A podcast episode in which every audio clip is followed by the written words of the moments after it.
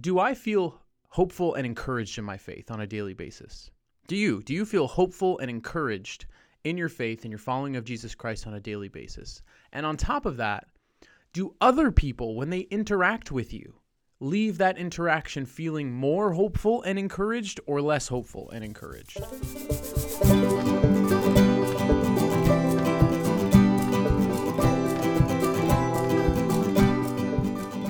So, my daughter's very upset. She says that I ruined her birthday, which I think is ridiculous because I didn't even know it was today. Just kidding. Uh, welcome back, everybody. Uh, that's our dad joke. If you're just joining us for the first time, we start every episode with a dad joke to lighten things up, even though that was kind of a sad one now that I think about it. But um, I do not forget my children's birthdays. I know when they are. And it's so good to be back with you. So, if you're a first time listener, please make sure that you rate and review this podcast and uh, share it with other people you think may benefit from it. And if you are a long time listener and haven't yet done that, what are you waiting for? You know, help a brother out. And make sure you visit our website at um, manafoodforthought.com, all spelled out. You can find all of our videos, blogs, uh, previous podcast episodes, our Bible studies. You can connect with us on social media or you can tag us in things at Man of Food for Thought on Instagram. And you can become a financial sponsor for as little as $1 a month for by becoming a patron when you click the Patreon tab on our homepage because this podcast does cost money and we appreciate all of you who are patrons, and patrons get perks. And so, thank you for all of you who support the podcast and for listening. Let's get into our episode. Uh, my joy, junk, and Jesus for this past week, and really two weeks because I pre recorded last week's episode because I was gone. So, my joy is that it was uh, Hell Week at my gym, uh, which was a series of very intense workouts, and it's over. And I successfully completed it. So, I got a T-shirt and everything. It was great. So I'm very happy it's over. Uh, my junk is that I've been having such bad headaches, and I know why. It's because of sugar. And I, you know, if you've been listening for a long time, you know my weight loss journey and getting off of sugar. And these times of year is just harder to stick to that because there's so many goodies and sweets and things around. And the days where I fall more into that or have maybe one or two too many bites, pieces, whatever um, these past couple days, I've just been waking up with a ridiculous headache because of it. Sugar just really just torments my brain, and it's awful. So, um, yeah, that's been bad. So I need to do some kind of fast, you know, to get it out of my system. Uh, usually takes a couple days. So, anyway, pray for me because that stinks. And my Jesus moment, um, trick or treating with the kiddos uh, last night as I'm recording this. Um, was just so fun. I mean, they were having the time of their life. My daughter was walking around like a queen, curtsying at people and being, you know, super sweet. And my son was just as like loud and crazy as ever. And they had a blast. And um, had Bible study last night, and a lot of people still showed up, even though it was Halloween, which was really great to see. And I was on retreat last week in Georgia with all of my um, kind of area contact family from a ministry I'm involved in. We're all local representatives across the country and uh, we don't get to see each other that often. So we got to be on retreat together. So that was just all really beautiful, uh, really great Jesus moments. And lastly, as you're listening to this, if you're listening to it when it comes out, um, this coming Monday, November 7th, is my birthday. So uh, if you could please just pray for me, that would be really wonderful. That would be a super great Jesus moment for me and for you because you'll be talking to him about me, which is pretty cool. I'll be turning 35. So yeah, crazy stuff. Anyways, uh, let us know what your Joy Junk Jesus is because we always love to hear from you. And as we have been doing, I want to look a little bit at a part of the upcoming Sunday's second reading and draw out of that something that I think uh, could be really beneficial and edifying for us, for you, as we seek to journey in our relationship with Jesus Christ and be more faithful uh, to Him in our everyday lives, our everyday living out of our faith. And so, our second reading for this uh, upcoming Sunday comes from the second letter of St. Paul to the Thessalonians. He's writing to the church in Thessalonica, which is in Greece. and he writes two letters to this church. The first letter is the first, believed to be the very first document of the New Testament written down, which is pretty cool. Uh, so it's one of the earlier churches that he starts and that he's uh, interacting with and trying to uh, educate and help them kind of learn what it's like to be Christian, deal with the different you know difficulties that they're facing.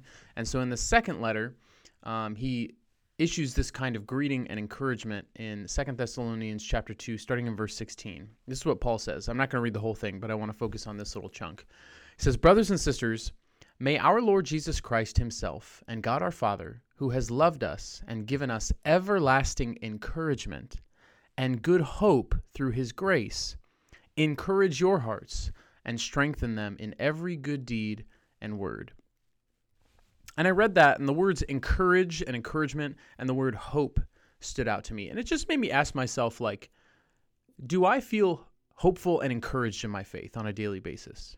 Do you? Do you feel hopeful and encouraged in your faith and your following of Jesus Christ on a daily basis?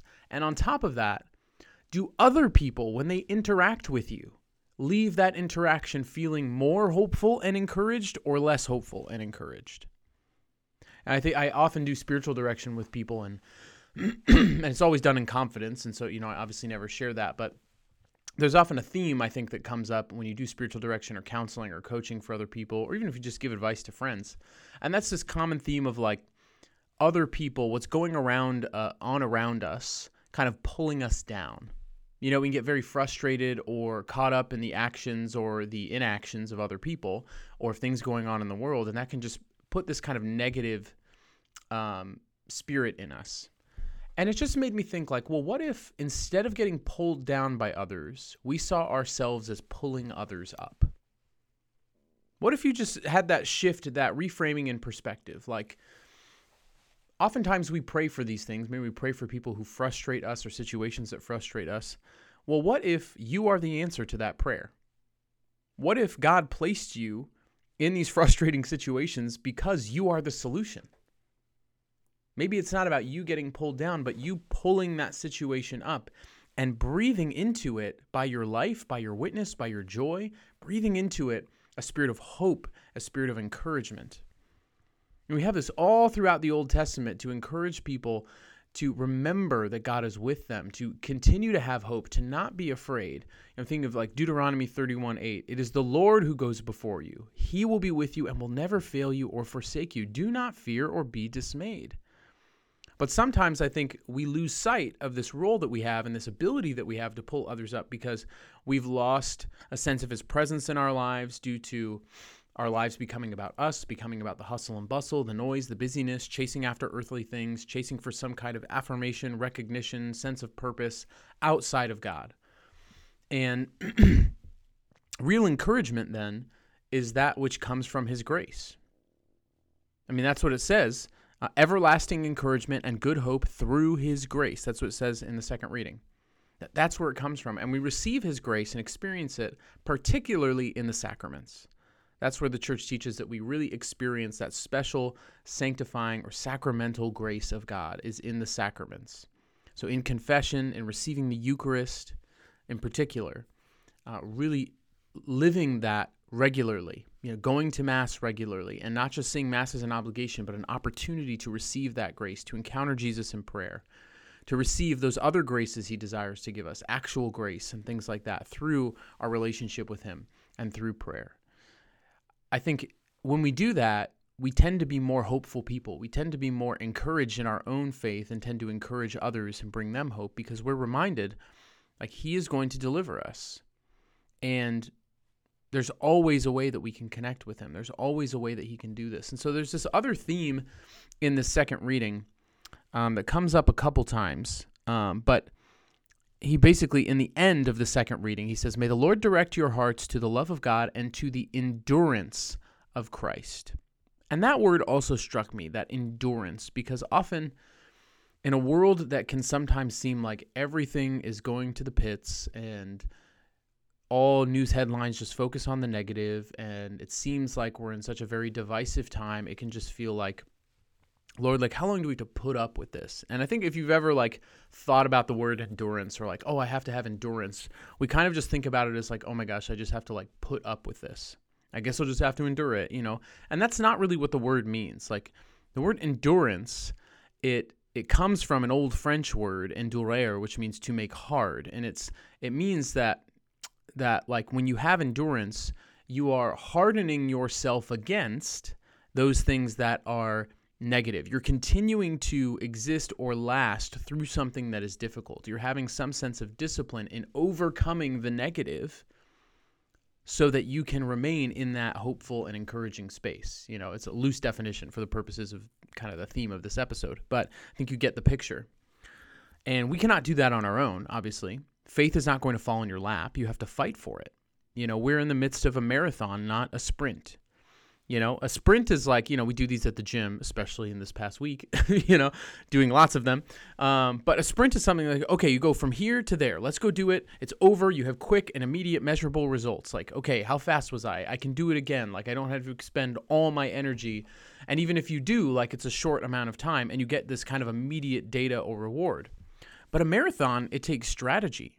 It takes training and preparation. It takes thinking about like okay how am i going to conserve my energy and pace myself? When am i going to eat or drink? Do i need some kind of like caloric intake in the midst of this? How am i going to get that? How am i going to pace myself? How do i face the psychological difficulties of that? When you hit that like runners talk about that mental wall or looking after that like runner's high that's going to carry you through and give you your second wind and your third wind. And gosh if i was running a marathon i'd probably need like a 50th wind. But like all of that that is really that practice of consistent planning, forethought to face the negative situations in life, to overcome sin, to overcome evil and temptation.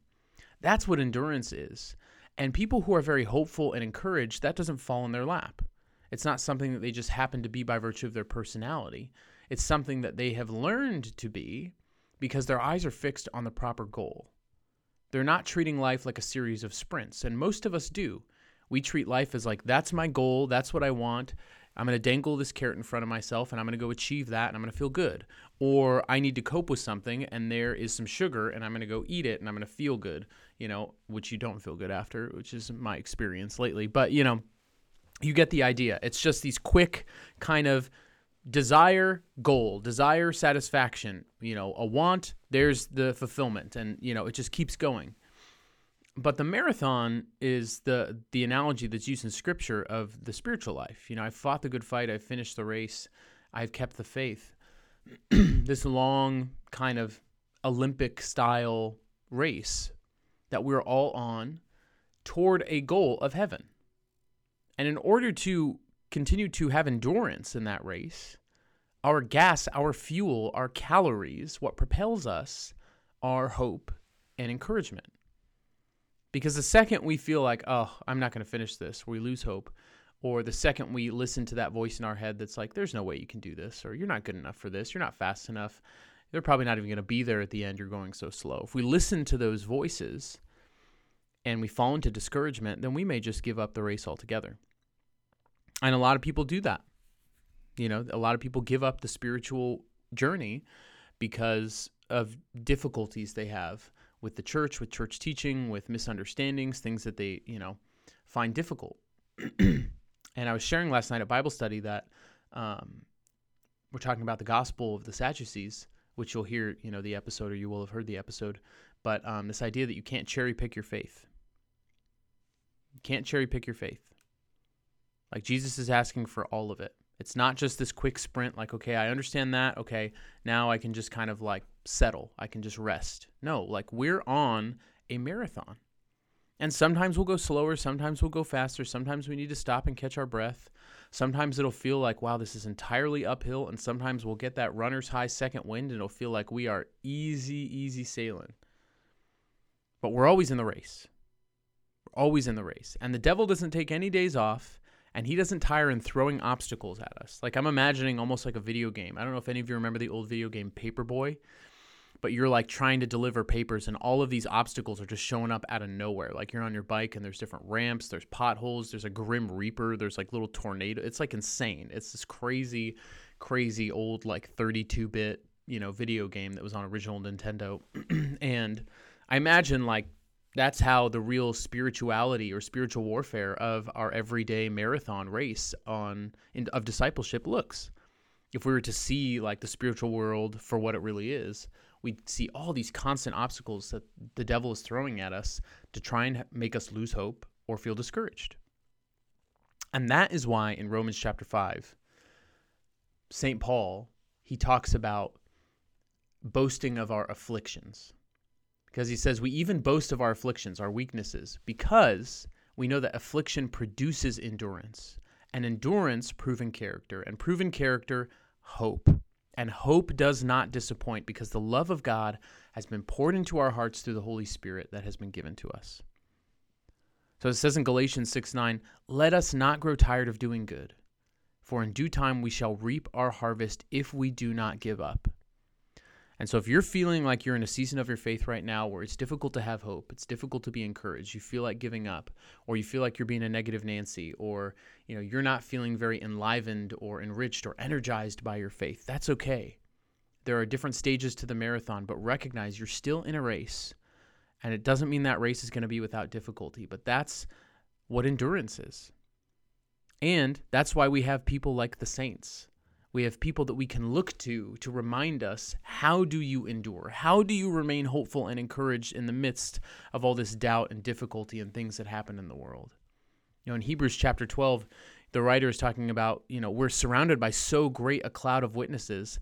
And so let's rid ourselves of every burden of sin that clings to us and persevere in running the race that lies before us, keeping our eyes fixed on Jesus, who is the leader and perfecter of faith.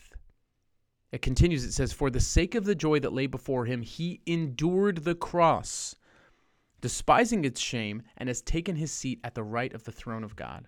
Consider how he endured such opposition from sinners, in order that you may not grow weary and lose heart. In your struggle against sin, have you not yet resisted to the point of shedding blood? Like, man, the, the, the author of Hebrews is like saying, like, look, look to Jesus. Jesus does not ask us to do anything that he would not do himself, and he proved it in his own life, in his own death, going to the, the darkest places where endurance was so difficult, probably to maintain. And he persevered to the cross, not as a happenstantical thing that just, you know, oh, I guess this is going to happen to me. No, as his goal so that he could die for our sins, so that we could have hope, so that we could be encouraged in every doubt and every difficulty to know that the victory over sin and death has already been won.